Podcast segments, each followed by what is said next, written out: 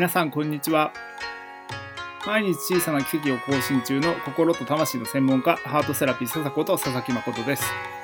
この番組では主に一般的な世の中で広められている心理学やスピリチュアルの知識をより身近な生活レベルで活用してもらいながら人だけでなく人生全てにおける相思相愛を育む番組です。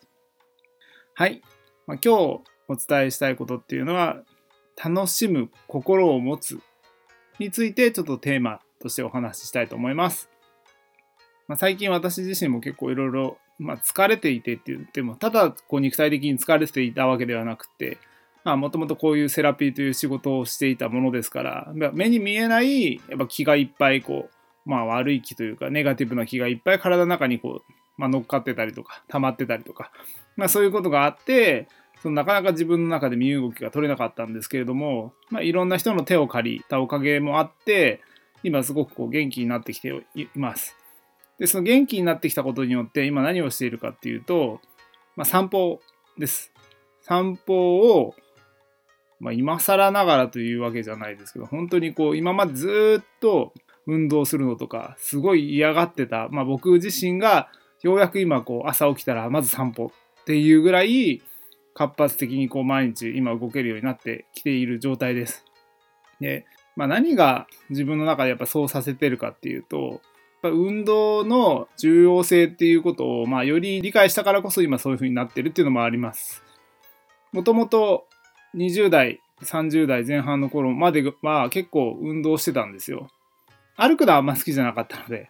どちらかというとこう、走ることが好きだったので、マラソンとか、そランニングっていう形ですごい運動してたんですけど、まあ、それはどちらかというとこうストレス発散という意味での多分自分の中での運動だったんだと思うんですよね。なんですけど今は本当にこう健康を維持するだったりとか本当にこう心身の状態感覚を研ぎ澄ませるっていう意味での本当に朝一の運動っていうのもすごい重要ですしあとは朝飯前って言われている最初の胃腸を動かす運動としてやっぱウォーキング歩くってことはすごく重要だと、まあ、東洋学の観点からも言われています実際に僕生活としてほぼ2食生活が多いんですけれどもそのもともとお腹が空かなくて2食になっているっていうのもあったんですよでなんでこんなにお腹空かないかっていうと他の人は逆に疲れているからお腹が空いたなんか食べたいってなると思うんですけどまあ、僕の体質の場合は疲れたから逆に食べたくないっていう現象が結構あって、まあ、胃腸がなんかうまく働いてなかったっていうのもあるんですよね。だから逆に僕の場合は歩くことによってお腹が空いた、いっぱい食べたいっていう現象になってきて、今ようやく著しく体重がちょっと減ってきてるんですけど、やっぱその体重も少しずつ今取り戻しつつあります。まあみんなこう痩せてていいなとかって思ってるかもしれないですけど、痩せてたら痩せてたら結構しんどいんですよ。なので、体質にもよって疲れていると痩せていく人もいれば、疲れていると逆に太っていく人もいるんだっていう、まあ、それぞれの体質に合った、まあ、生活習慣っていうのが重要だとは思うんですけど、ただこう人の姿を見て羨むとかそういうのじゃなくて、あ自分にはどういう体の使い方が必要なんだろう、生活の仕方が必要なんだろうっていうことを自分の中でこう紐解きながら生活していくと、自分がより心地よく生活できる一つの方法っていうのが分かってくると思いますので、まずはその自分に着目して過ごしてみてもらえたらいいんじゃないかなと思います。今は行動の面でお伝えしたんですけれども、もう一点はやっぱり心の面です。でメンタルがすごく重要で、そのメンタルって、その心の持ちようってよく言うじゃないですか。でもその心の持ちようの心の奥っていう部分は、もっと深いこう感情だったりとか潜在意識から来てるんですよ。なので、どんなにこう楽しく過ごそうって思っていたとしても、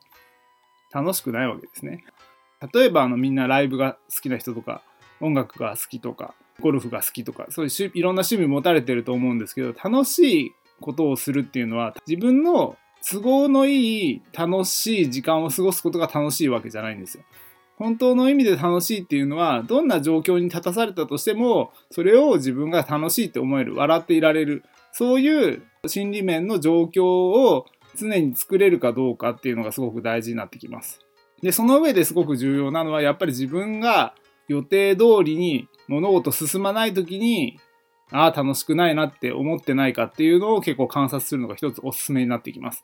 やっぱり自分の予定通りに物事進むっていうのはただのやっぱりこうコントロールしようっていう感覚なので自分の思い通りにしたいとかっていうのは、まあ、独身の時は結構できると思うんですけれども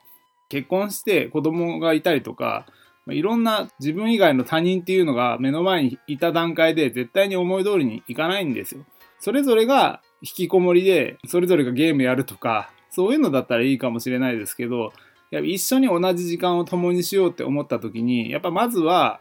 相手に例えば自分がこう合わせてるように見えるような時間であってもあ自分が決めたことなんだっていうことを認識しながらあこの時間でどれだけの自分の喜び楽しさ生産性を上げていくかそういう、まあ、内なる感覚っていうのをこれから育んでいくことが今のコロナの時代にもすごく重要になってくるんじゃないかなと思います。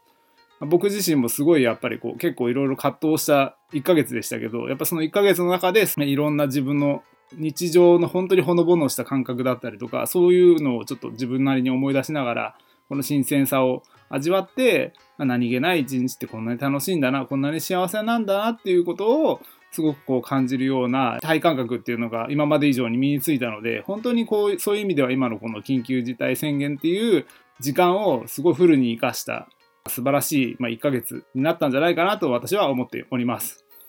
まあ、取り留めのない話になりましたけれども、まずはその楽しむっていうことがすごく重要な上で、もちろんその楽しむ手段を見出すっていうことも大事なんですけど、楽しむために必要な体づくり、心づくりっていうのをお勧めしますので、その生き方をぜひ自分の中に取り入れて、楽しい基盤ができた上でより、例えば旅行に行ったりとか、遊びに行ったりとか、そういうさらに上乗せされた楽しみをまた作り出すっていう、まあ両方の工夫をぜひこれから取り入れてみたらいいんじゃないかなと思います。